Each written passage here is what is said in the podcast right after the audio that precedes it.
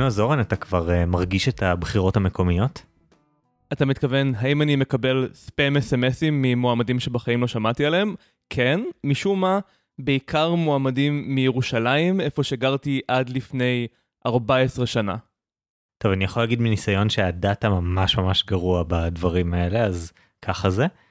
אבל אני עכשיו מסתובב בכל מיני ערים עם כל מיני מועמדים לרשות עיר, למועצת עיר וזה, וכאילו, אחד מהדברים מבדרים זה כמה אתה יודע, ביום יום יש לי המון uh, מה שנקרא לוקל פטריוטיות.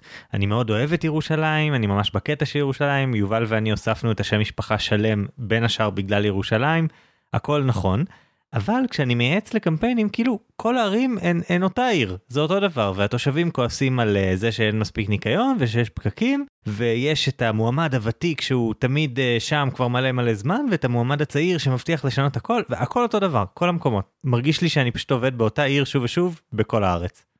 אני חושב שתכלס רוב הערים ממש ממש דומות, בטח בימינו כשבכל עיר יש את uh, אותם המותגים וכל רעיון פוליטי חדש מגיע מיד לכל מקום ובאמת הבעיות נוטות להיות ברמה הרבה יותר גבוהה מהרמה העירונית. למרות שהרבה אנשים יגידו שספציפית ירושלים יש בה משהו שהוא באמת מיוחד. אחת האנשים האלה היא השואלת הראשונה שלנו להיום, ירדן. ירדן שואלת, יש לי התלבטות שרודפת אותי כבר המון זמן לגבי מקום המגורים שלי, וחשבתי שאולי תוכלו לעזור לי למצוא דרך לגשת אליה. כשעזבתי את הבית של ההורים, שהיה ביישוב מנומנם והומוגני במרכז, גרתי בדירת שותפים בירושלים. העיר ריתקה אותי, והרגשתי קצת בתוך חלום, כאילו יש לי אין סוף לגלות מהרחובות ומהאנשים שבה. הייתי לראשונה עצמאית וחופשייה לחלוטין. גרתי עם חברה ממש טובה שלי, ועבדתי בעבודה זמנית. נהניתי מכל רגע, וזו הייתה תקופה ממש קסומה בחיי. התחלתי ללמוד תואר תובעני בתל אביב, ועברתי לגור עם בן הזוג שלי במרכז. אני אוהבת את מה שאני לומדת, וגם את בן הזוג, אבל מקוננת בי תחושה שלא מיציתי את ירושלים, ושאני לא אוהבת את המרכז. ההתלבטות שלי נמצאת בשני מישורים עיקריים, המקום עצמו, ירושלים או המרכז, והמאפיינים, לגור עם בן זוג לעומת עם שותפים, ואיפה לעבוד. האם אני צריכה להכיר בזה שכשמתבגרים ומתפתחים צריך לעשות ויתורים ולחיות חיים קצת יותר אפורים, או שאני ממשיכה לרדוף אחרי החלום הילדותי שלי לגור בירושלים. האם מה שאני מתגעגעת אליו זו באמת ירושלים, או שהיא רק מסמלת בשבילי תקופה נורא כיפית שחלפה? והפעם יש לנו גם עוד שאלה, את השאלה של אמיר, ששואל אותנו, יש מישהי שאני בקשר איתה כבר זמן מה, וברור לשנינו שאנחנו רוצים להתחתן. עוד לא יצאתי לה, אבל היא יודעת שזה בדרך. אנחנו מאוד דומים בהיבטים מסוימים בחיינו, אבל כמובן שיש היבטים שבהם אנחנו שונים. אחד מהם הוא היחס למשפחתיות ומשפחה, ומזה נובעים כל החיכוכים בינינו. היא אדם מאוד מאוד משפחתי, מאוד קשורה למשפחה שלה, וכל הזמן מתעסקת בה ובדברים שקשורים אליה.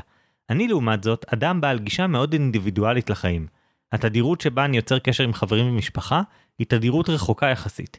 עם חלקם אני מדבר פעם בשבועיים ועם חלקם פעם בכמה חודשים. זה לא שאין לי צורך באינטראקציה אנושית, אלא שאני פשוט צריך לקבל אותה במינון קטן יחסית. חברה שלי מעוניינת שלאחר שנתחתן, היא ואני נגור בדירה שכורה, קרובה ככל האפשר להורים שלה. או לכל הפחות באותה עיר שבה הם גרים. אני לעומת זאת קצת פחות נלהב מהרעיון הזה. מפני שיצא לי פעם לדבר עם יועץ זוגי, שסיפר לי שאצל רבים מהזוגות שבאים אליו, הבית התפרק בגלל הקרבה שלו לביתם של ההורים של אחד מהצדדים, ושהוא ממליץ לבחור מקום מגורים שאינו קרוב לאף צד.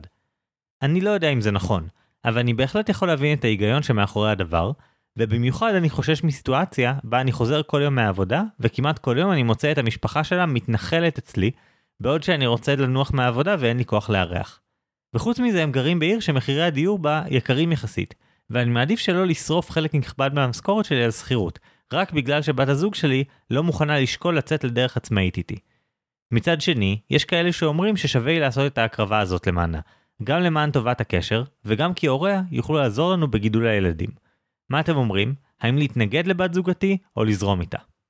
באמת קיבלנו שתי שאלות כאלה, שבכל אחת מהן מישהו שואל אותנו מה לעשות לגבי מגורים יחד עם בן הזוג או בת הזוג, ומה השיקולים שצריכים להיות הכי חשובים. אבל הפרטים הספציפיים די שונים. יש לנו את ירדן, שמתגעגעת לתקופה קסומה בחייה ורוצה לחזור לשם. יש לנו את אמיר, שדווקא מפחד מהעתיד ומהאפשרות שהמשפחה של בת הזוג שלו יתנחלו אצלו כל היום והוא יהיה קורבן של מה שנקרא תסמונת סיטקום מהניינטיז. אני חושב גם שהחשש של אמיר ממש מדויק, כלומר הוא הסביר משהו מאוד מאוד ספציפי שמפריע לו ובדיוק מה מפריע לו בו, ואצל ירדן זה באמת שאלה של מה זה בדיוק הדבר. כלומר אני חושב שאני אישית מאוד מזדהה עם השאלה הזאת שיש שם של האם אני מתגעגע למשהו מסוים שהיה לי בחיים, או פשוט לתקופה. כי מי לא מתגעגע לתקופה שהוא היה צעיר, יפה, חופשי, בלי מחויבויות, יש, יש איזה קסם שאתה כל הזמן אה, יכול לחזור אליו, וכמובן אי אפשר לחזור אליו. כן, ואמיר מהצד שלו, הוא מתאר איזה עתיד שהוא מפחד ממנו, אבל שוב, לא ברור אם הפחד הזה הוא מבוסס במציאות. הוא לא אומר שזה דבר שכבר קורה לו. אז זה אולי משקף יותר לגבי הפחדים והחששות של אמיר, מאשר לגבי המשפחה של בת הזוג שלו, שבעצם אולי הם לא היו חולמים לעשות דבר כזה. וגם יש פה איזה עניין של מה כל אחד מהצדדים רוצה לעומת מה כל אחד מהצדדים צריך. נגיד ירדן רומזת על העניין הזה של קרבה לעבודה שהוא כאילו משהו שצריך במרכאות כלומר שהוא הכרחי.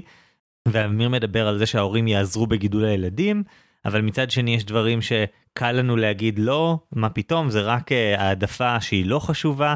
אני רק אה, הייתי רוצה שיהיה לי קסום אני רק הייתי רוצה שקט.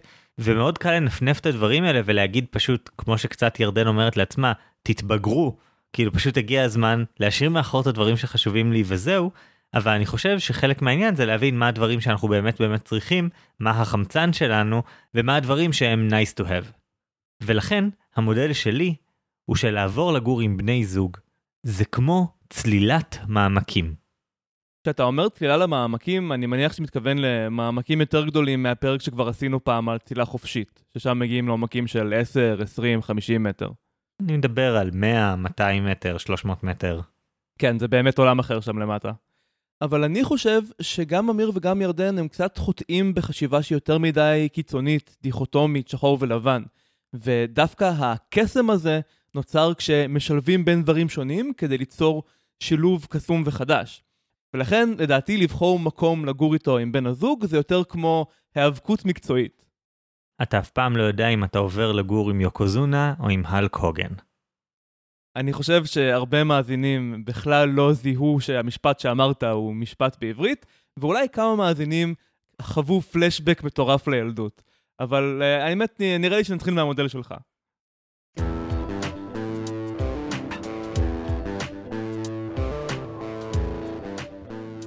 אורן, ראית פעם את השעון של ג'יימס בונד? אני אראה לך תמונה, המאזינים יכולים לחפש בגוגל ג'יימס בונד watch ולראות על מה אני מדבר. השעון הזה שאתה רואה הוא שעון אומגה מהדגם Seamaster 300 Professional, ואתה יכול לומר לי מה מוזר בשעון הזה? קודם כל זה הגיוני שלג'יימס בונד יהיה שעון שנקרא Seamaster כי הוא כידוע commander בצי הבריטי. אבל uh, אם אני מסתכל על השעון עצמו, הוא, הוא מאוד יפה, uh, נראה מאוד רציני, אבל אני רואה שיש לו Uh, במקום כתר אחד, איפה שאפשר לכוון את השעה, יש לו שני מין בונגלחים כאלה. אני לא יודע מה, מה הסיפור של השני בעצם. הדבר הזה, שמושך את העין כל פעם שמסתכלים על שעון מהדגם הזה, הוא לגמרי מיותר עבור רוב האנשים. זה פרט עיצובי שמאוד שנוי במחלוקת בקרב חובבי שעוני אומגה, שנקרא Helium Release Valve. שסתום שחרור הליום. הוא נועד לאפשר למי שצולל עם השעון, למרחקים עמוקים במיוחד, לשחרר הליום שנכלה בתוך השעון. שזה משהו שאף אחד פחות או יותר מהאנשים שקנו את השעון הזה אי פעם לא יצטרך לעשות. כי הפונקציה הביזארית הזאת נועדה למקצוע שבלי להיתקל בשעון הזה, אף פעם לא הייתי שומע עליו. המקצוע של צלילת רוויה. Saturation diving. לא שמעתי את המושג הזה, למרות שאני כן צולל, ואני מכיר שבעומקים עמוקים במיוחד, אז לפעמים נושמים הליום במקום לנשום אוויר, או אה, תערובת של חמצן והליום ליתר דיוק, אבל אין לי מושג למה שזה יגיע לשעון שלך, אתה לא נושם דרך השעון, אז אה, בוא, בוא תפרט. אוקיי, okay, נגיע לשעון יותר מאוחר, זה פשוט הדרך שבה אני גיליתי על הדבר הזה, אבל בוא נסביר מה זה הדבר הזה בכלל, למה, למה צריך לעשות את הסוג הזה של צלילה. במאה השנים האחרונות נוצר צורך אמיתי בעבודות מתחת למים בעומקים נמוכים במיוחד. יכול להיות שצריך לבנות או לתחזק יסודות של גשרים, אולי לתחזק או לבנות מנהרות שעוברות מתחת לגופי מים, או אסדות נפט. כל מיני עבודות שקשורות לכבלים עצומים שעוברים בימים ובאוקיינוסים, לפעמים משימות חילוץ, נגיד של כלי טיס שהתרסקו, או של מטען מספינות שטבעו, אבל צלילה זה דבר די מסובך. וברגע שעוברים מעבודה קטנה, לא יודע, לתחזק את התחתית של ספינה מתחת למים, שזה משהו שעושים כבר 150 שנה או יותר, ועוברים למצב שממש צריך להיכנס עמוק עמוק עמוק מתחת למים, צריך אופרציה די מורכבת כדי שזה יצליח. והסיבה לזה היא אחת הסכנות הגדולות ביותר עבור צוללנים, סכנת הדקומפרסיה. טוב, את זה אני מכיר, כי גם בצלילה נורמלית נקרא לזה, מזהירים אותך לא להישאר יותר מדי זמן בעומקים, כי מה שקורה זה שמולקות של חנקן מתחילות להצטבר בתוך הרקמות שלך, בגלל שאתה נושם אוויר מאוד דחוס, ואם תעשה במשך יותר מדי זמן, יתחילו להיווצר בועיות קטנות של חנקן בתוך הרקמות, וזה יהיה מאוד מאוד רע, ולכן אסור לצלול צלילה ספורטיבית יותר מנניח שעה, ואז צריך לעלות לאט לאט ולעשות הפסקה לפני הצלילה הבאה. כן, בעצם מה שקורה זה שכשאנחנו צוללים, אנחנו נמצאים תחת לחץ הרבה יותר גבוה.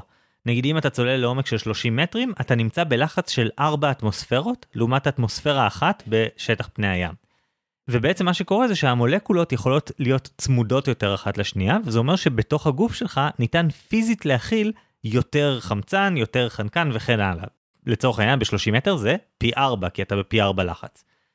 עכשיו, הגוף שלנו בסך הכל הוא בסדר עם זה, מלבד באמת איזושהי שאלה על ריכוזים של חנקן וחמצן, הזכרת קודם את העניין של הליום. למה שמים הליום? כי הליום הוא פחות רעיל לתאים שלנו. כן, כי הוא גז אציל, נכון? הוא לא עושה אינטראקציות כימיות עם שום דבר, אז הוא לא יכול להיות uh, מסוכן מהבחינה הזאת. בדיוק, ואז כשנמצאים במעמקים גדולים מדי, משתמשים בהליום שגם בריכוזים הגבוהים שמגיעים לך לתוך הגוף, הוא עדיין בסדר. אבל אני לא רוצה להיכנס לעניין הזה, אני רוצה להיכנס לעניין של הדקומפרסיה. כי, כי מה קורה בדרך חזרה? אמרנו כל הגז הזה נדחס לך בתוך הגוף, ואז יש לך הרבה יותר גז בגוף ממה שהגוף שלך מכיל בדרך כלל. עכשיו, מה היה קורה אם היית פשוט עולה למעלה באופן מיידי? אז אני לא יודע אם קרה פעם שניסיתם לנער פחית קולה ומיד לפתוח אותה, אבל זה בערך מה שקורה. כלומר, בן רגע יש השוואת לחצים בין מה שקורה בתוך הגוף למה שקורה בחוץ, ופשוט זה יכול להרוג אותך, זה יכול לעשות נזק ארוך טווח אחר, זה יכול להיות ממש ממש ממש לא נעים.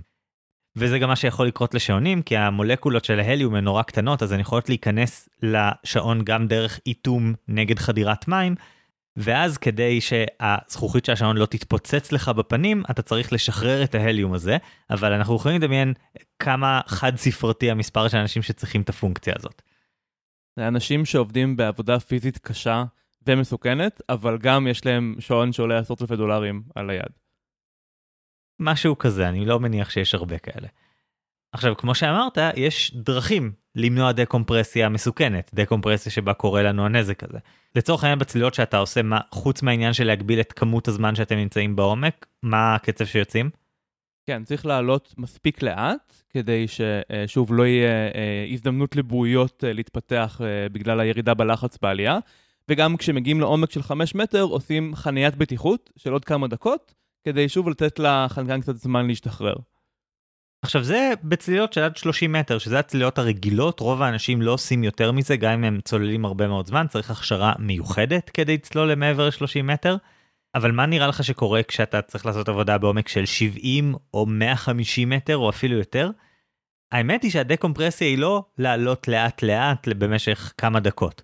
דקומפרסיה בטוחה במצב כזה, כלומר לחזור למצב שאתה יכול להיות באוויר הפתוח והכל יהיה בסדר, יכולה לקחת מספר ימים. כלומר, לא לעלות לאט, אתה צריך להחנות, אתה צריך לעצור, אתה צריך להוריד את הלחץ שמסביבך ממש ממש לאט, אחרת יקרו לך דברים ממש לא נעימים. אז רגע, האנשים האלה שעובדים ביסודות של גשר או משהו כזה, אז הם יורדים, הם עושים, לא יודע, יום של עבודה, כנראה פחות, בגלל כל האילוצים האלה, ואז כמה ימים בדרך למעלה? זאת בדיוק הבעיה, וזה מה שהופך את זה לכמעט בלתי אפשרי, והיו צריכים למצוא פתרון לדבר הזה.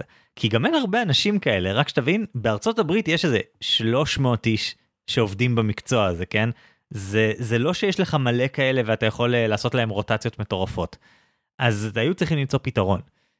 והפתרון הוא די פשוט. פשוט לא נותנים להם לעשות דקומפרסיה לפני שהם מסיימים את העבודה. כי מסתבר שהגוף שלנו, חוץ ממה שאמרנו על רעילות של גזים, שזה משהו שאפשר למנוע עם תערובת הגזים, הוא פשוט די מסתדר. תחת לחץ גבוה. אנחנו יכולים להביא את הגוף שלנו ללחץ הרבה הרבה הרבה יותר גבוה מהלחץ שאנחנו נמצאים על פני הקרקע, פי 10, פי 20, מספרים כאלה, ובסך הכל אנחנו נהיה בסדר. אז מה שעושים זה שבעצם מייצרים מעין אה, מרחבי מחיה ייעודיים עבור צוללי המעמקים האלה. זה בעצם תת צלילה שבתוכו כל הזמן שומרים על לחץ שתואם את הלחץ בעומק שבו הצוללנים צריכים לעבוד. אבל הם ממש חיים בו, הם כאילו בלי חליפות צלילה, יש להם מקום לישון, לאכול, ללכת לשירותים, הם נמצאים שם ימים ארוכים עד שהם מסיימים את המשימה הספציפית שעליה הם עובדים. והתא הזה יכול להישאר בעומק, ממש להוריד אותו 200 מטר מתחת לפני הים ולתת להם לעבוד, להיכנס, לצאת וכן הלאה. לפעמים מרימים אותו כל יום עם כל הלחץ, מעבירים אותם לתא לחץ מיוחד על הספינה או על אסדת הנפט, אבל הפואנטה היא שלא משנה מה קורה, הם נשארים באותו לחץ במשך כמה ימים עד שהם מסיימים את העבודה ואז הם עוברים לתהליך הדקומפרסיה שהוא כאמור לוקח כמה ימים נוספים. זה נשמע מבעית, אני אגיד לך את האמת. זה כמו להיות בחללית, כשמסביבך יש את הוואקום של החלל, רק שבמקרה שלהם זה לא סתם ואקום של חלל, אלא זה חומר עוין חזק שכל הזמן מנסה להיכנס להם לתוך איפה שהם חיים ולהרוג אותם. והם יודעים שאם משהו משתבש, הם חייבים להישאר שם עוד ימים, כי אחרת, גם אם הם יצליחו לצאת מהמים ולחזור, הם פשוט מיד ימותו. זה, זה תרחיש האימים, ואני אומר את זה בתור צוללן uh, שמאוד אוהב את המים. מה, זה כלום, כאילו יש שם, אתה לא מבין, אני רק כמה אנקדוטות מהירות. אחת, הם חייבים לעשות בדיקות רפואיות סופר מקיפות ולשטוף את עצמם עם חומרים אנטי-בקטריאליים קיצוניים לפני שהם יורדים, כי אם הם יהיו אפילו טיפה מצוננים זה יכול להשמיד את הצלילה שלהם ואף אחד לא יוכל לעזור להם. הם לגמרי לבד אם קורה להם משהו. דבר שני, אתה מבין שהם עובדים בעומק של מאות מטרים איפה שאין בכלל אור, וכל הדגים שיש בים הם דגים פשוט מפחידים מסיפורי אימה, שבהגדרה האינטראקציה שלך איתם היא הפתעה פתאומית. כי אתה לא רואה אף פעם יותר מכמה מטרים קדימה, אז פשוט מדי פעם ייתקל בך דג עצום ומפחיד ומכוער, שלא הייתה לך שום דרך לדעת עליו. זה המקצוע הכי משוגע שנתקלתי בו פחות או יותר. אני לא מוכן לקבל שיש דגים מכוערים, אה, אני דורש שתחזור בך מהאמירה הזאת. אבל גם אה, חוץ מזה, אולי הגיע הזמן אה, לחבר את זה בחזרה לאמיר וירדן, שמתלבטים בין המרכז לבין ירושלים, ולא בין על פני הקרקע, איפה שאלוהים מתכוון שבני אדם יהיו, לבין המעמקים המקוללים של הים העמוק. אוקיי, okay, אז בוא, בוא נפרק שנייה, כי יש לנו כמה משתנים שאותם אנחנו נקביל לשאלות. בצלילת מעמקים יש לנו, אחד, את העבודה שצריך לעשות. העבודה הזאת, כמו לתקן כבל תת-ימי, היא בהגדרה במקום שאי אפשר לגשת אליו בקלות ואין בו חמצן ותנאי מחיה. 2. יש את הצורך של הצוללנים בחמצן ובניהול מסודר של דקומפרסיה כדי שהם לא ייפגעו. ושלוש, יש לנו את היכולת הטכנולוגית לייצר את הבועה הזאת, להביא להם חמצן, לייצר תא לחץ, לייצר את כל הדברים האלה, כדי לאפשר את המחיה, גם אם הזמנית, באזור לגמרי אחר שהוא עוין לחיים אנושיים. וכמובן אפשר למצוא את המשתנים האלה גם בשאלות. אז מה זה העבודה שצריך לעשות? אז גם אצל אמיר וגם אצל ירדן יש את המשימה במרכאות של לגור עם בן או בת הזוג שלהם. אצל אמיר יש משימה נוספת שהוא מדבר עליה בעתיד של גידול ילדים, ואצל ירדן יש את הצורך להיות קרובה ללימודים ולעבודה. זה, זה המשימה שאותה צריך לעשות. יש את הצורך הפיזיולוגי שהמקבילה שלו כאן זה שעבור אמיר יש את הצורך בשקט ובספייס, עבור ירדן יש את הצורך בקרבה לאיזה חלום או לאיזה קסם בחיים, ולבת הזוג של אמיר, שגם עליה צריך לדבר פה, הצורך הוא בקרבה למשפחה. והדבר השלישי זה היכולת הטכנולוגית לייצר את הבועה הזאת, שזה הדבר שמבחינתי הוא הפתרון, עוד רגע נגיע אליו. אז נתחיל מהעניין הזה של הצורך. כי קודם כל, לפני כל דבר אחר, חייבים לנהל איזושהי שיחה. השיחה הזאת מתנהלת גם מול עצמכם וגם מול בני הזוג שלכם, שבה מדברים על מה נחשב חמצן עבורי ומה לא. נניח הסיפור של שכר דירה יותר יקר. בהנחה שאתם יכולים להרשות לעצמכם את השכר דירה יותר יקר, אז זה לא ייהרג ובל יעבור. זה אולי לא נוח לשלם יותר כסף על שכר דירה, זה אולי לא מלהיב אתכם, אבל זה לא חמצן, זה לא, זה לא ייהרג ובל יעבור. אפשר להתפשר על זה באיזושהי רמה. אבל עבור אמיר לצורך העניין, הצורך ב space נשמע לי שהוא ממש הכרחי, כי אם לא יהיה לו את ה space הזה ואת השקט שלו, הוא ממש יתחרפן ולא יוכל לחיות את החיים שלו. ובשיחה מול בני הזוג שלכם חשוב לעשות את ההפרדה בין זה משהו שאני רוצה, יהיה נחמד שיהיה לי אותו, לזה מה שאני צריך. ואני חושב שנקודה חשובה כאן היא שאתם חייבים להיות מוכנים לעמוד מאחורי זה. כלומר, אם אתם אומרים, את זה אני צריך, זה קריטי לי, ובצד השני אומרים, לי זה לא עובד, כאילו, לי קריטי משהו אחר שסותר את זה, זה אומר שאתם קמים והולכים. אם אתם מדמיינים את המצב הזה ואתם לא קמים והולכים, סימן שזה לא באמת היה חמצן בשבילכם. שנייה, כי אמרנו חמצן אפשר להוליך, נגיע לזה עוד רגע, אבל בעיקרון אני מסכים. כאילו אם יש רצונות שמתנגשים התנגשות חזיתית ואין פתרון להם, אז המשמעות של את זה אני צריך זה אם לא ניתן לקיים בשום דרך את שני הרצונות, אז זה לא עובד. זה המשמעות של חמצן. כלומר, חמצן זה משהו שבלעדיו מתים, זה לא משהו שבלעדיו יש אי נוחות. אני אגיד עוד משהו לירדן, אני אמרתי את זה בהתחלה, אני מרגיש שהאמירה שלך על קסם היא לא מספיק מדויקת, כי יכול להיות שזה משהו שהוא אה, לא מהותי או כן מהותי בהתאם לאיך מגדירים אותו. אם זה סתם, אני שם את זה במרכאות, זה לא ממש סתם, אבל זה, זה משהו פחות אקוטי. אז אבל אם זה סתם געגועים לתקופה ההיא, אז זה לא משהו שאפשר בדיוק לשחזר, וזה משהו קצת יותר מורכב שאת צריכה לעבוד עליו מול עצמך. אבל אם זה הסצנה החברתית או התרבותית שהייתה בירושלים, אז זה יותר מוגדר, ויותר אפשר להבין עד כמה את צריכה אותו, והאם אפשר לשחזר אותו במקום אחר. אבל בכל מקרה, לקיים את השיחה זה קריטי, כי אחרת זה איזה כאב עמום במקום צורך מוגדר היטב. ואחרי שהבנו מה באמת הצורך, מה החמצן שלי, מה הדברים שהם הכרחיים עבורי לקיום החיים, רק אז אנחנו יכולים לעבור לשלב הבא. איזה מהדברים, בדומה לחמצן או לתת צלילה, אפשר uh, להביא איתכם גם אל המקום שבו יש פחות חמצן, ואיזה דברים לא, פשוט אי אפשר להזיז אותם ככה בחופשיות. אז אתה אומר, אמיר למשל צריך uh, להתכונן לצלילה שלו לתוך הסביבה העוינת של עיר שבה ההורים של בת הזוג שלו גרים, והוא צריך להביא איתו את החמצן שיאפשר לו לשרוד לפחות תקופה מסוימת בתוך הסביבה הזאת, לפני שהוא יוכל לאט לאט לחזור למקום מבטחים. אני לא יודע לגבי לחזור למקום מבטחים, אבל בוא שנייה נסתכל על הדברים ואז נבין יותר טוב. אני רוצה להתחיל דווקא מבת הזוג של אמיר. כי קרבה להורים, אם המטרה היא פשוט לראות את ההורים הרבה, אז יש לזה פתרונות, אפשר פשוט לקבוע איתם ארוחות שישי קבועות, אפשר לדבר איתם בטלפון, יש כל מיני דרכים לשמור על הקשר הזה. אבל אם המחשבה היא יותר בכיוון של אנחנו חייבים לראות אותם באופן יומיומי, עזרה עם הילדים, אלה דברים ש- שאי אפשר להביא אותם למקום רחוק יותר. כלומר, אם ההורים שלה בתל אביב ואתם עוברים לגור בנוף הגליל או משהו, אז כאילו, זה, זה לא ייפתר, זה לא משהו שאפשר להביא אותו, אי אפשר להביא הורים במכל חמצן מעיר לעיר. זה קצת כמו שאפשר להביא חמצן למעמקי האוקיינוס, אבל אי אפשר להביא את הכבל התת-ימי למקום שיש בו חמצן. יש דברים שזזים ודברים שלא זזים. בואו נסתכל על הספייס והשקט עבור אמיר. כמו שלצוללי מעמקים יש המון המון נהלים שמוודאים שלא תהיה דקומפרסיה פתאומית, אולי אפשר לייצר נוהל שמוודא שהספייס שלך לא מופרע. למשל להגדיר ימים או שעות שבהם אתה רוצה להיות לבד בבית, או זמנים שאי אפשר לדבר איתך בהסכמה שזה ידוע, זה קצת כמו לייצר את התת צלילה הזה. מרחב מוגן, שבו יש לך את כל התנאים שאתה צריך בשביל לחיות, גם אם ממש מטר החוצה מזה, יש סביבה של אוקיינוס שמנסה להרוג אותך. או משפחה שמנסה לבוא לבקר, שזה לא בדיוק אותו דבר. כן, זו אנלוגיה מאוד מעניינת. ועבור ירדן אני אשאל, האם לעשות טיול פעם בשבוע מספיק כדי לתת לך את uh, תחושת הקסם שחסרה לך? כי אם כן, זה קצת כמו לדאוג שיהיה לך חמצן גם כשאת גרה רחוק, מדי פעם הולכים, מביאים חמצן, חוזרים, הכל בסדר. אבל אם מה שחסר לך זה היכולת, נגיד, לקפוץ לטבע באופן ספונטני, מה שאפשר לעשות בירושלים, אז זה לא כמו חמצן שאפשר להוליך. כלומר, את לא יכולה להיות ספונטנית עם הטבע במרכז מרכז תל אביב.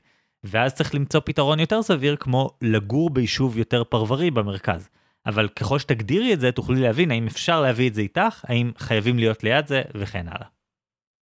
אם אני מבין אותך נכון, חגי, אתה בעצם מציע לאמיר וירדן לזהות את המינימום המוחלט שבלעדיו הם לא יכולים לחיות, ובעצם לקחת את זה. כלומר, זה, זה סוג של גישה מאוד הגנתית כזאת, שאומרת, הנה הדברים שאני לא מוכן להתפשר עליהם בכלל, וכל השאר על השולחן ואני אתפשר עליו, וככה אני אמצא את הדרך לחיות עם הבן זוג שלי, או בסיטואציה הזאת.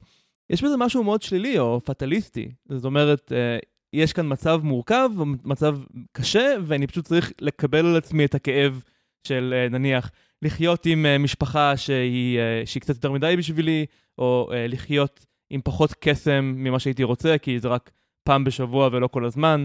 זה סוג של מכנה משותף נמוך כזה. ורואים את זה גם במודל שבחרת. זאת אומרת, התת-צלילה הזו של הצלילת רוויה זה לא מקום נעים. אמנם אפשר לחיות שם כמה ימים בלי למות, אבל אני בטוח שהאנשים שעובדים שם במעמקים חולמים על הרגע שבו הם יוכלו לצאת מהתא הזה. זאת אומרת, התאים האלה זה לא פתרון בשביל מגורי קבע במקום מסוים. זה פתרון בשביל לצלוח תקופה מסוימת בלי למות ולא הרבה יותר מזה. חלק מהעניין זה שאני חושב שרוב הדברים הם לא על השולחן בכלל, לאף אחד מהצדדים, כלומר פשוט אפשר להמשיך איתם. באיזשהו מקום אני מניח את זה, כי אחרת הם לא היו מגיעים למצב של לרצות לגור ביחד, כי משהו היה נשבר בראיית העולם שלנו שונה מדי, הדברים שאנחנו צריכים בחיים שונים מדי, ולכן אנחנו עוד לא מוכנים לשלב הזה. אם אנחנו כבר בשלב הזה, זה אומר בדרך כלל שעשינו מספיק ברורים כדי להבין שמספיק מהדברים שחשובים לשנינו יכולים להתקיים ביחד. אז אחרי שווידאנו ש-80% מהדברים או לא מספיק חשובים לאחד הצדדים, או מספיק חשובים ואנחנו מסכימים עליהם, או כל מיני דברים כאלה, אנחנו נשארים עם איזושהי רמה של פערים, של אי הסכמה. בתוך הרמה הזאת של הפערים, אני אומר, הדבר הקריטי מבחינתי זה, סליחה על השימוש מהמושג מהפרק הקודם, הטריאז' הזה. ההסתכלות על מה חשוב לי בחיים, וההבנה של מה קריטי ומה לא קריטי. עכשיו, חלק מהעניין זה שאני אומר, יכול להיות שיש דברים שאפשר להביא איתכם. יכול להיות שיש דברים שלהביא אותם איתכם, באמת ייצרו את החוויה הזאת של uh, תת צלילה. כלומר, יש לי שמורת טבע שלא באמת מספקת אותי, שהיא כמו לחיות במצב חירום, ואני לא יכול לחיות ככה. ואז זה אומר שהתשובה היא, לא, אי אפשר להוליך את זה, זה לא פתרון טוב לאורך זמן. אבל אם אלה כן דברים שאפשר למצוא את הדרך ליישם אותם, גם בעיר אחרת, גם בעיר שהיא לא בדיוק המקום שחלמתם עליו, אז כנראה שזה בסדר, כנראה שאתם תוכלו להסתדר, ופשוט להבין מה במטאפורה של הצלילה הוא העבודה שחייבים לעשות שאי אפשר להביא אותה אלינו, ומה החמצן שיכול לזוז ממקום למקום, זה יקדם אתכם מאוד. חגי, אתה עדיין מדבר כאילו יש כאן אה, שחור ולבן, דיכוטומיה, זאת אומרת, יש את היבשה ואת הים, ואנחנו יכולים לעשות מה שאפשר כדי לשרוד במעמקי הים, אבל בסוף אין מנוס מזה שזו סביבה מאוד אחרת, ושזה לא הסביבה הטבעית בשבילך. אני חושב שזו הבעיה. אם זה באמת היה המצב, אז אני מסכים שיש המון דרכים למצוא פתרון. צריך אה, לראות איפה אפשר להתפשר ולמצוא את המקום שבו כל צדדים מקבלים לכל הפחות את המינימום שהם צריכים כדי לחיות. אבל אתה יוצא מנקודת הנחה שאין כאן שום פתרון אחר מלבד הפתרון שהוא קשה לאחד הצדדים. ובגלל זה אני חושב שאתה מגיע לגישה הקיצונית הזאת, כי לדעתי ממש אין כאן שום דיכוטומיה, לא בסיפור של אמיר ולא בסיפור של ירדן, והם ימצאו את הפתרון שהוא הכי טוב בשביל כולם, אה, איפשהו בתחום האפור הזה, ולאו דווקא זה צריך להרגיש אפילו כמו פשרה לאף אחד. תראה, אני קצת לא יודע מה באמת קורה בתוך הראש והלב של אמיר וירדן, ובגלל זה הפתרון שלי הוא, הוא קצת מאמץ את האי-ודאות הזאת, ואומר, קודם תבינו מה קורה. כי אני חושב שעם המידול הזה, איפה העבודה נמצאת, ומה המגבלות ההכרחיות שנלוות אליה, מה החמצן שצריכים, והאם ואיך אפשר לשנע אותו, איך אנחנו מייצרים לעצמנו תת צלילה, גם במקום שהוא לא מושלם עבורנו. אני חושב שהמידול הזה רלוונטי לשני המקרים האלה, ולעוד המון מקרים בחיים, והוא יכול לעזור לנו לקבל החלטות טובות יותר, כי אנחנו נבין מה באמת חשוב, מה לא חשוב, מה אפשר לשנות, מה אי אפשר לשנות וכן הלאה. החיים, מה לעשות, תמיד ייקחו אותנו למקומות שבהם חלק מהדברים שאנחנו צריכים כדי להתקיים פשוט לא נמצאים או לא נמצאים מספיק. והשאלה שאני מחזיר חזרה לאמיר וירדן היא האם וכמה אתם יכולים לייצר לעצמכם סביבה ידידותית וביתית גם במקומות האלה. כי אם תצליחו לעשות את זה, אתם תוכלו לשגשג בכל מקום, גם בעבודות תחזוקה בעומק של 200 מטרים.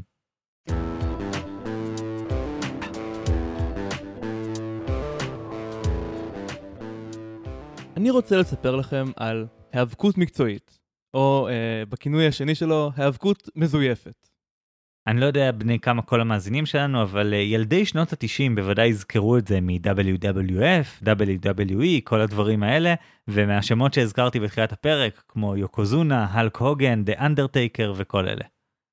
כן, אז למי שלא מכיר, היאבקות מקצועית, אה, היא מגיעה מארצות הברית, ולמרות השם שכולל אה, שם של ספורט, זה לא סוג של היאבקות, אלא יותר כמו סוג של תיאטרון. מגיע קהל למקום שיש בו זירת היאבקות כביכול, והם רואים שם קרבות, אבל הכל מתוסרט. והמתאבקים הם לא ספורטאים, אלא יותר כמו שחקנים או אקרובטים שמגלמים דמויות. אז אולי אה, מתאבק אחד הוא ה-good old boy האמריקאי שמתאבק באוברול, אה, אולי אה, יש אה, מישהו שהוא אה, מאיראן והוא האויב, הוא שונא את אמריקה, אז אנחנו רוצים שהוא יפסיד, או אפילו משהו הזוי יותר, כמו זומבי שחזר לחיים ויש לו כוחות על-טבעיים.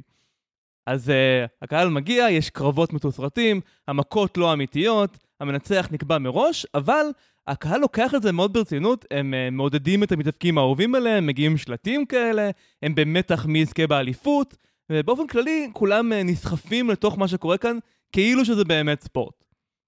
והאבקות מקצועית זה מרתק בעיניי, כי מצד אחד זה תיאטרון, או אפשר אפילו לקרוא לזה פרפורמנס ארט, אבל הקהל לא מגיב לזה כמו שמגיבים לפרפורמנס ארט. אף אחד לא מגיע עם אה, צווארון גולף ואומר, הו-הו-הו, מעניין מאוד הבחירות שהוא עשה. לא, הם על הרגליים, הם צועקים בוז, הם מריעים. ומצד שני, זה סוג של ספורט, אלא שאין בזה את המרכיב הבסיסי ביותר של ספורט, תחרות שבה כל צד מנסה לנצח. ואתה בא, אתה רואה קרב שבו זומבי מנסה אה, לזרוק לוחם סומו לתוך ארון הקבורה שלו ולכלוא אותו בפנים, ועדיין, ברעיונות לפני ואחרי הקרב, המשתתפים התעקשו שהכל על אמת, ואם תשאל את הקהל, הם יגידו, אה, אני לא בטוח, אבל אה, זה אמיתי בשבילי. מה, אני ממש זוכר, זה ויכוחים ממש קלאסיים של הבית ספר יסודי מבחינתי. לא, לא, זה הכל מתוסרט, לא, מה פתאום, זה הכל באמת. לא, לא, אימא שלי קראה בעיתון שהיה כתוב שזה מתוסרט, וכאלה, לא, זה נראה לך מתוסרט, תראה איך הם צועקים. כן, יש פה משהו ממש מיוחד. זה פעילות אנושית יחידה מסוגה, לדעתי. ועמוד התווך שגורם לכל דבר הזה לעבוד, הוא השהיית הספק. עכשיו, גם כשאתה הולך לראות סרט יש השהיית ספק. כלומר, בזמן שאתה צופה בסרט, אתה לא חושב על זה שאלה כולם שחקנים ושהסיפור לא באמת קרה. אבל בהיאבקות זה הולך הרבה יותר רחוק. אה, הם קוראים לזה kayfabe, שזה כנראה איזה סוג של משחק על המילה פייק, שזה העמדת פנים המשותפת של הקהל ושל היוצרים, על זה שזה כאילו כביכול לא מזויף.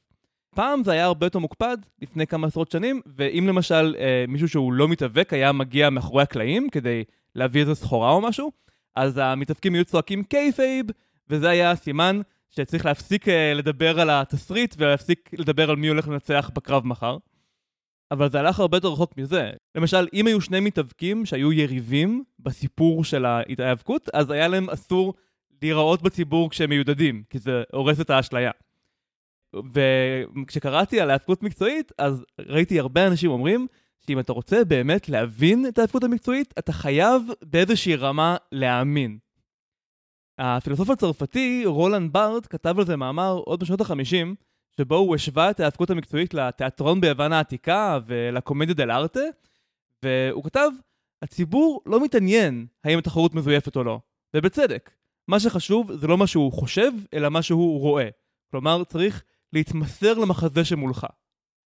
ניסיתי להיזכר מתי שמעתי על זה בפעם האחרונה, ואתה יודע איפה שמעתי על זה? שמעתי על זה בתור הסבר לאיך הפוליטיקה האמריקאית עובדת, וספציפית עם דונלד טראמפ. כלומר, אנשים אמרו, נראה יש כתבה על זה איפשהו, החוקים של ההתנהגות של דונלד טראמפ הם חוקים של היאבקות מקצועית ושל kayfabe, ואם אתה מבין את החוקים האלה, אתה תבין את כל ההתנהגות שלו.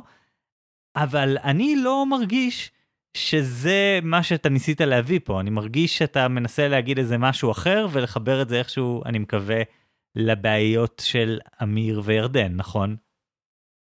אוקיי, אוקיי, אז אני מודה שקראתי לאחרונה על היאבקות מקצועית וממש רציתי לדבר על זה, אז אולי אני קצת אה, מתעקש פה על מודל שהוא לא הכי טבעי. בתכלס ההשוואה המתבקשת היא בדיוק מה שאתה אומר, לפוליטיקה. היה מתאבק מקצועי אחד שאחרי זה נהיה סנאטור בארצות הברית, והוא אמר שמה שהוא רואה בסנאט זה בדיוק kayfabe. זאת אומרת, פוליטיקאים ממפלגות שונות צועקים אחד על השני במסיבות עיתונאים, ואז בחדר אוכל בסנאט, איפה שאף אחד לא רואה אותם, אז הם חברים הכי טובים. וגם רולנד בארט הוא אמר שהמאפיין הכי בולט של הנבל בהיאבקות המקצועית זה שאין לו כבוד לחוקים. זאת אומרת, הוא מתעקש על החוקים כשזה עוזר לו, ואז ברגע שנוח לו, הוא מתעלם מהחוקים. הוא נניח מכניס כיסא כדי להרביץ למתאבק השני, אבל כשהמתאבק השני מכניס איזשהו חפץ, אז הוא uh, קורא לשופט ואומר מה זה, מה זה, זה לא הוגן. וכשקוראים את זה, קשה מאוד שלא לחשוב על אנשים כמו דונלד טראמפ, uh, ואולי גם על פוליטיקה בעוד מקומות, אבל אנחנו לא ניכנס לזה. כן, אבל בוא, בוא תמשוך את זה חזרה לתוך uh, הסיפור של אמיר וירדן. כן, אז uh, אני מתעקש דווקא לדבר על ההאבקות מקצועית היום, ואני מבטיח שזה גם יעזור לאמיר ולירדן. כי אני חושב שמה ששניהם יכולים ללמוד מההאבקות המקצועית, היא שלא תמיד חייבים לבחור צד. ההאבקות המקצועית מתרחשת בתווך שבין תיאטרון לבין ספורט, שזה תווך שלא הייתי מנחש שהוא קיים, אם לא הייתי יודע שיש את הדבר הזה. אבל אם חושבים על זה בתור תיאטרון, זה תיאטרון די גרוע. העלילה חוזרת על עצמה, התפאורה כמעט לא קיימת, ותכלס רמת המשחק לא גבוהה במיוחד. האנשים האלה הם, הם אקרובטים או ספורטאים יותר ממה שהם שחקנים. מצד שני, בתור ספורט הוא אפילו יותר גרוע, כלומר הוא שקר מוחלט, אין, אין ספורט אמיתי, יש רק uh, אחיזת עיניים של ספורט. אבל בגלל שהוא חי באמצע בין שניהם, הוא מצליח למצוא קסם שהוא רק שלו. תגיד, מישהו המציא את הפורמט הזה פשוט פעם, אמר, וואלה, מה שאני צריך זה מתאבקים בכאילו, אבל שזה יהיה מביך קצת. כאילו מישהו, ככה זה התחיל? האמת שלדעתי זה סיפור ממש יפה על uh, חדשנות אמריקאית. זה קרה איפשהו בתחילת המאה ה-20, בשנות העשרה של המאה ה-20, אה, ובאותה תקופה ההיאבקות הייתה ספורט לגיטימי שהיה ממש כמו אגרוף או מרוצי סוסים או בייסבול, כלומר ספורט אמיתי, מנסים לנצח ויש הימורים. באותה תקופה המון הימורים. ומה שהיה משותף לכל הענפי ספורט האלה הוא שהייתה להם בעיה די רצינית של רמאות. אז נניח באגרוף מתאגרפים היו מקבלים כסף כדי להפסיד בקרבות חשובים, כדי שמישהו אחר יוכל להמר נגדם ולנצח. וזה היה מאוד נפוץ גם באגרוף וגם בבייסבול, גם בכל הענפים שאמרתי, וזה הגיע לשיא בגמר האליפות של הבייסבול, ה-World Series, ב-1919, שבה שמונה שחקנים מאחת הקבוצות קשרו ביחד קשר להפסיד בכוונה, והכל כדי להעשיר את הגנגסטר היהודי המפורסם ארנולד רוטסטיין. בכל מקרה, אחרי הסקנדל הזה ועוד הרבה סקנדלים אחרים, רוב ענפי הספורט בארצות הברית עשו מאמץ מאוד גדול כדי להראות שהם מנקים את עצמם, כדי לשקם את התדמית שלהם. הם החמירו נהלים, הם יצרו גופים מנהלים שיוודאו שאין רמאות או יעיפו מהספורט את מי שמרמה. הם חגגו אנשים מאוד כבדים ממי שנתפס, ובאופן כללי, היה להם ממש חשוב שהעולם יראה שעכשיו זה לא כמו פעם, ואנחנו ספורט אה, נקי, שמה שחשוב בו זה מי הספורטאי הכי טוב, ואם תהמרו, אז אה, ההימור שלכם לא יהיה מעוות, הוא יהיה אה, הוגן. כולם חוץ מהאבקות. האבקות החליטה ללכת בכיוון אחר.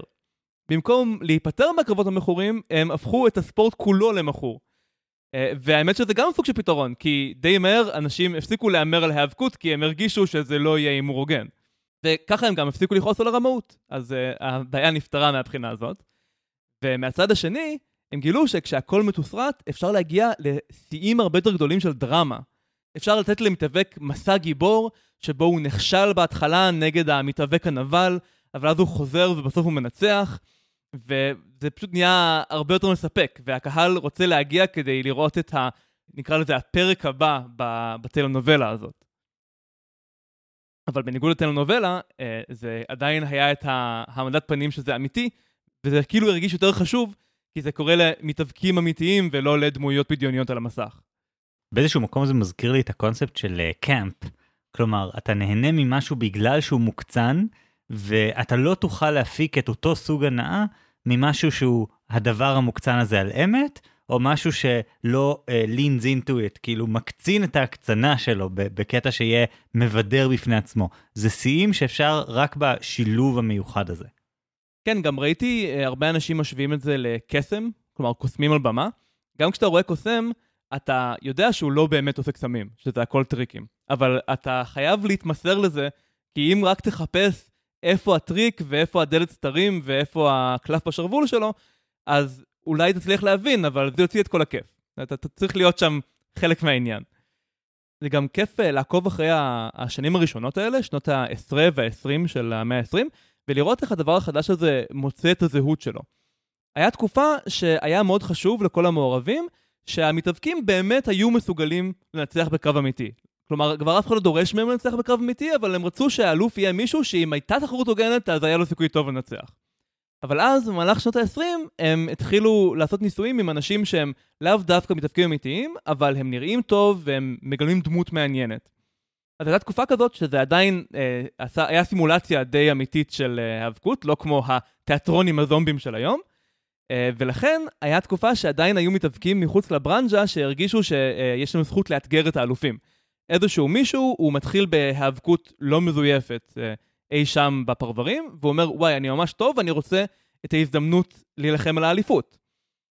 הם לא ידעו שהאליפות נשלטת על ידי קרטל של מארגנים, שגם הם אלה שקובעים מי מנצח. ולמארגנים היה בעיה. אם היו אומרים, לא, אסור לך לבוא, זה כמו להודות שזה הכל מזויף. אה, מצד שני, המתאבקים האלופים, לא היה להם סיכוי להגן על עצמם מפני אף מתאבק רציני. אז הפתרון שהם מצאו, זה שהם החזיקו קבוצה של מתאבקים שנקראו השוטרים, שהם ידעו את הסיפור, כלומר הם הבינו שהאלופים אה, הם לא מתאבקים אמיתיים, אבל התפקיד שלהם היה, כל פעם שמגיע איזה פרחח שלא מוכן לכבד את החוקים, הם, הוא היה צריך להתאבק קודם כל מולם, ואז הם היו מביסים אותו והוא לא היה מגיע לתוך הזירה של האלופים כדי להרוס את האשליה. זה ממש כמו כזה לצלול לאט לאט לתוך הבריכה, כי יש שלב שזה עדיין כאילו אמיתי, ויש אה, אה, הגנות שמונעות ממך לא להתקדם לשלב שזה כבר, זה ממש מדהים. קונספט סופר יצירתי, אני מניח שהיום אין את זה. כן, זה היה סוג של תקופת ביניים, ואז אם היית מגיע בתור צופה, לפעמים זה היה קרב אמיתי. אם זה היה במקרה איזשהו challenger נגד אחד השוטרים האלה, היית רואה היאבקות אמיתית, אבל אף אחד לא היה מודה שזה שונה. כלומר שאני בטוח שזה ירגיש מאוד שונה לקהל. אבל אה, עם השנים הם כבר לא הרגישו את הצורך אפילו להעמיד פנים שהסיפור הזה פתוח לאחרים. וזה נהיה ממש כזה ליגה סגורה שהמארגנים בוחרים uh, מי יהיה הכוכב. אבל אני חייב uh, למשוך אותך חזרה. אני חייב שתתחיל להסביר איך זה רלוונטי להקשר של אמיר וירדן. כן, אז כמו שאמרתי, הקסם של ההאבקות המקצועית נוצר בתווך בין האמיתי למזויף. כשענפי ספורט אחרים התחייבו להיות הכי אמיתיים שיכול להיות, ההפקות המקצועית סירבה להתמסר לדיכוטומיה הזו, וזה מה שאמיר וירדן יכולים ללמוד ממנו. אז אני לא אגיד שאני מציע להם לשקר לבני הזוג או למשפחות, לא לזה אני מתכוון, אני גם לא מתכוון שהם צריכים לעשות השהיית ספק לגבי הספקות שלהם לגבי סידורי המגורים. אני אומר, תשתחררו מהדיכוטומיה, תמצאו את האמצע. אז נניח אמיר, אתה מדמיין מצב שבו אתה גר קרוב למשפחה של זוגתך, והם פשוט מתנחלים אצלך כל הזמן, באים בלי אזהרה, כמו קרמר וסיינפלד, ואין לך חיים משלך, וכדי למנוע את זה, אתה רוצה לגור בעיר אחרת. אבל אתה מתעלם מזה שיש כאן המון מקום באמצע. אם למשל תגור באותה עיר כמו ההורים של זוגתך, אבל במרחק של חצי שעה נסיעה, הם לא באמת יעשו את המסע הזה כל יום, אני מניח. בתכלס, אם אתה פתוח למגורים בשכונות שונות, יש לך שליטה ממש עדינה בעד כמה המשפחה של זוגתך יהיו בחיים שלך. אם תבחר אזור שקשה לחנות בו, אז הם לא יבואו בשבת. אם תבחר דירה שאין בה חדר שינה לאורחים, יהיה להם קשה להישאר לישון. אז יש לך פה המון כלים. וזה צריך להתחיל מזה שאתה לא אומר לעצמך, וואי, זוגתי רוצה משהו שהוא ממש קשה לי, האם אני נכנע או שאני מתעקש ובורח מהדבר הזה. אלא בוא תפתח את התווך האמצע ותגלה. מה שכן, אני כן חושב שצריך להיות כאן איזושהי השעיית ספק מהבחינה הזו, שאם תגיד להורים של זוגתך שאחד השיקולים בדירה זה שזו הייתה דירה שבה הם לא יציקו לכם יותר מדי, זאת אומרת, תגיד להם, בחרנו את זה כי נראה לנו שאתם תבואו פעמיים בשבוע וזו הכמות שמתאימה לנו, בוא נגיד זה יהרוס את האשליה. אז אה, כמו שמתאבקים פעם היו נשארים בתוך הדמות גם מחוץ לזירה, ככה גם אתה צריך לשמור על kayfabe מסוים באינטראקציות שלך עם ההורים של זוגתך. כלומר, אה, כן לשקר. אוקיי, אולי אני קצת מציע לו לשקר, אני מודה. אה, אבל, אבל זה לא הדבר העיקרי. הדבר העיקרי זה לא אה, לגור ליד ההורים ולא לגור רחוק מההורים, אלא למצוא איזשהו משהו שבו אתה במרחק שמאפשר לך גם את העצמיות והעצמאות והאינדיבידואליות שלך, אבל גם מאפשר לזוגתך את מה שהיא כל כך צריכה, שזה קרבה למשפחה שלה. אני ממש מבין איך החוסר בבינאריות הזה יכול uh, להתרגם פה, כי זה ממש דבר שיש לו סקאלה, נכון? מרחק, קרוב רחוק, זה דבר מאוד מאוד ברור. אבל כאילו מה, נראה לך שיש סקאלה של קסם? אתה יודע, אתה ואני טיילנו לפני שנה לווינה, והרגשתי שזאת עיר קסומה. זו עיר שהכל יפה, הכל מתוקתק, נעים לך פש... לשהות בכל מילימטר בה פחות או יותר, ואת, והיא כזאת, והייתי בהרבה ערים אחרות, והן פשוט לא כאלה, זה לא, זה לא איזה סקאלה, כאילו, זה לא ש, שיש איזה שלב שאתה כזה, בסדר, יש לי שלוש קסם. זה, זה, יש מקומות שהם קסומים ומקומות שהם לא קסומים, ולא כולם אותו דבר.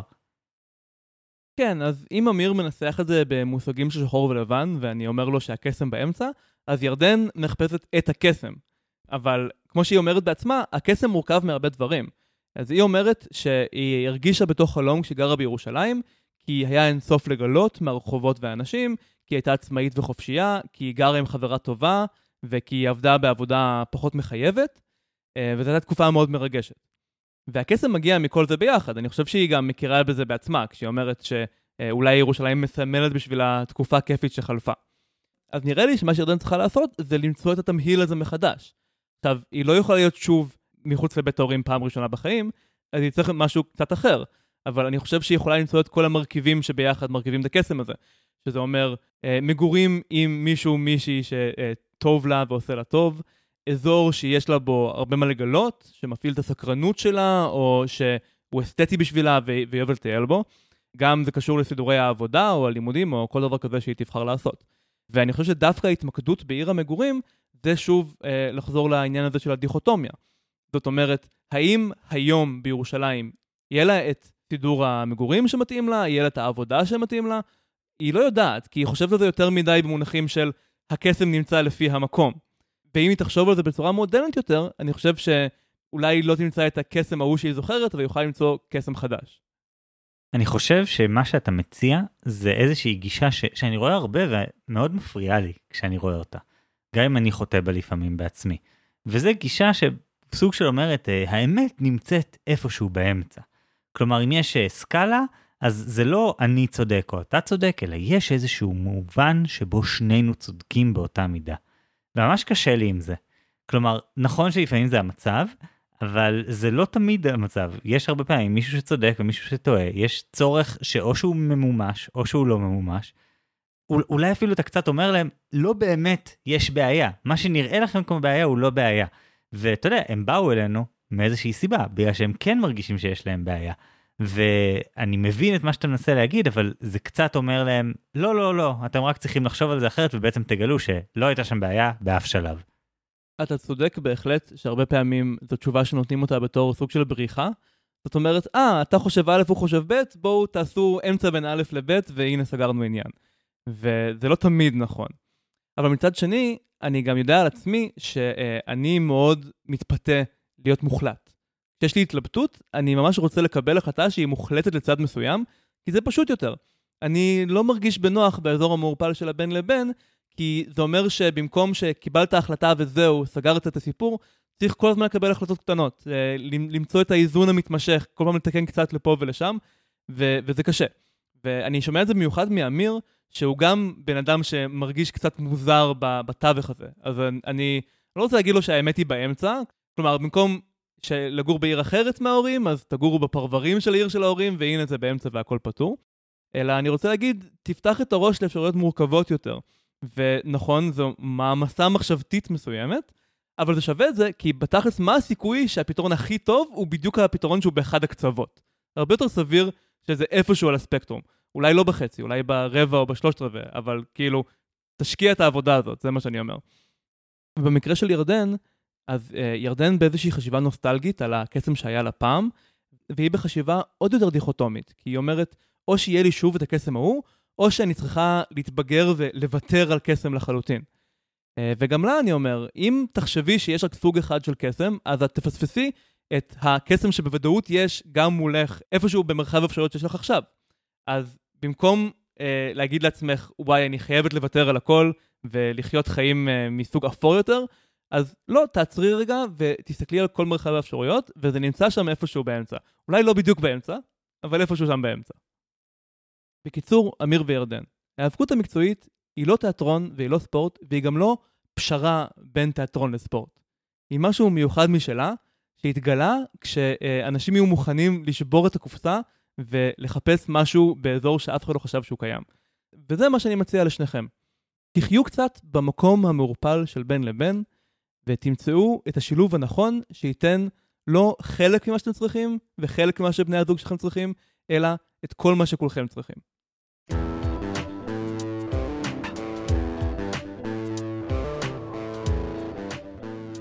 אורן, אני חושב שהבאת את אחד המודלים הכי מגניבים שהיו לנו בפודקאסט. אה, אני אוהב את זה ששני המודלים שלנו בעצם הלכו על אה, מקצועות שלא האמנתם שיכולים להתקיים. אבל עדיין קשה לי עם זה שאתה אומר לאנשים זה לא באמת בעיה, אם תחשבו על זה אחרת אתם אולי תמצאו פתרונות שהם הופכים את הבעיה ללא רלוונטית.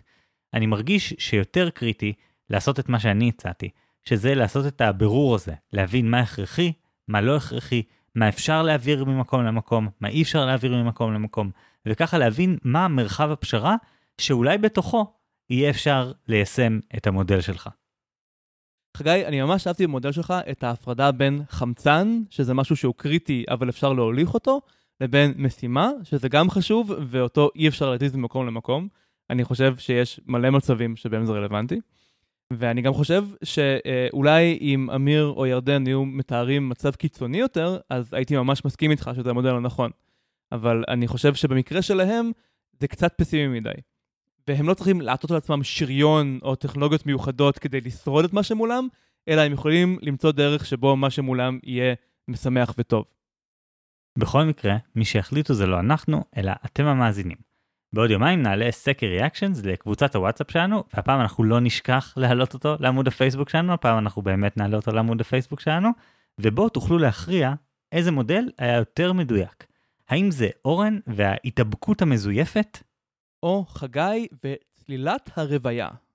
כרגיל אנחנו מזכירים לכם גם לעשות לייק לעמוד הפייסבוק שלנו, להמליץ לחברים ומשפחה שעשויים להתעניין, להצטרף לקבוצת הוואטסאפ שלנו, חובה להשוות, יש קישור בהערות הפרק, והכי חשוב, לשלוח לנו עוד שאלות, במיוחד כאלה מפורטות שממש לוקחות אותנו לצלילת עומק אל תוך החוויה שלכם, ועוזרת לנו להבין איזה עזרה בדיוק אתם צריכים. אתה הגנבת פנימה את המודל שלך שוב שם. לא, לא, זה לוקח אותנו להיאבקות בבעיות שלכם, וככה אנחנו מגיעים לתובנות אמיתיות. בכל מקרה, תודה רבה על ההאזנה.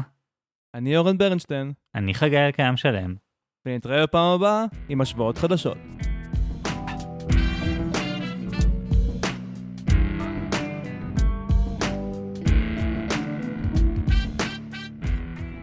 אז אה, שוב היה לי ניצחון בפרק הקודם, אבל שוב הוא היה על הקשקש, כי 53% מכם הסכימו איתי שההתמודדות עם טרשת נפוצה היא כמו טריאז', כמו מיון בחדר מיון.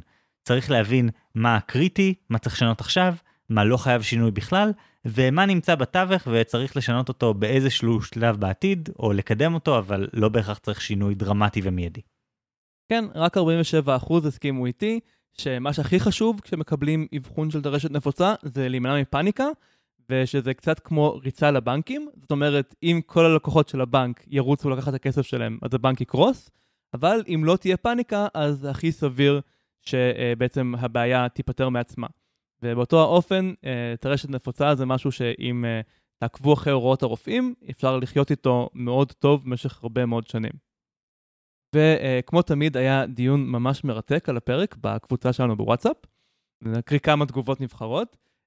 מישהי בלי שם בוואטסאפ כתבה לנו, והיא גם התייחסה להשוואה הקטנה שעשינו במהלך הפרק לבלרינה. זאת אומרת, אה, לחיות עם טרשת נפוצה זה כמו אה, בלרינה שצריכה לבחור נקודה רחוקה ולהסתכל עליה כדי שהיא לא תיפול. אז אה, מישהי בלי שם כותבת. אני חושבת שההשוואה לבלרינה לא מדויקת, ונוטה להסכים עם חגי. לדעתי, המצב שהשואלת נמצאת בו הוא לא מצב של חוסר שליטה או ניסיון לשמור על שיווי משקל, אלא היא כבר בסחרור ומנסה לצאת ממנו, יותר כמו לרדת מקרוסלה. זה לא יעזור לקבל חוות דעת של מישהו מבחוץ כמה שהכל יציב, אלא צריך קודם כל להיאחז בעוגן כלשהו, כמו במודל של חגי, כדי להרגיש תחושת יציבות לגבי משהו ספציפי.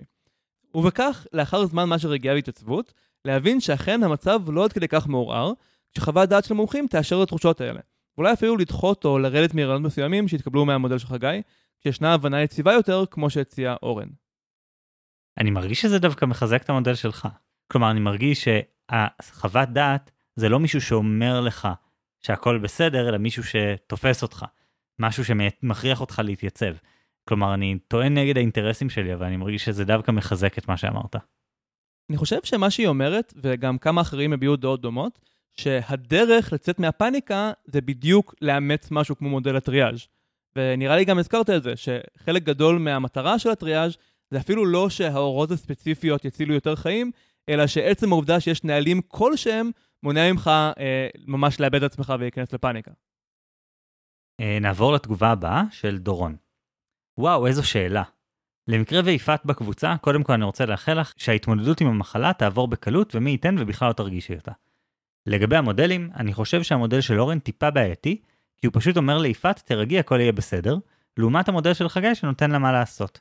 אני חושב שאם היא תלך בשיטה של חגי, היא תרגיע את עצמה, כי לאט לאט היא תבין שרוב הדברים באזור הירוק. אני לא רופא, אבל נשמע שהרופא שלה אמר שכמעט ואין דברים שהיא צריכה לשנות.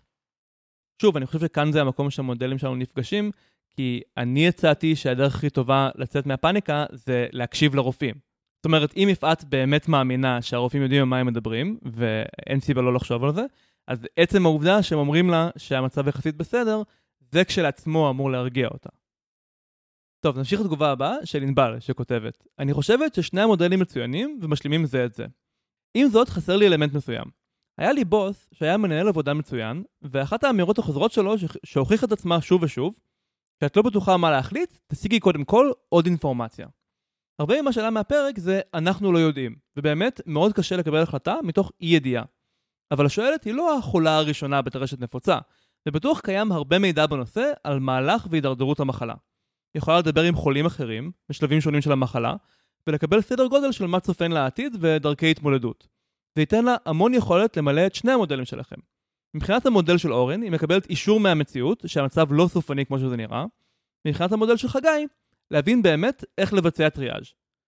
בסופו של דבר אני הצבעתי למודל של אורן, כי אני חושבת שאחרי כל בשורה קיצונית, מזכייה בלוטו ועד הודעה כמו זו, מאוד קל לבצע החלטות טיפשיות שמתחרטים עליהן אחר כך תחת העומס הרגשי. ושווה לקחת נשימה עמוקה ושהות של כמה ימים לפני שעושים פעולות קיצוניות ולתת לדברים לשקוע.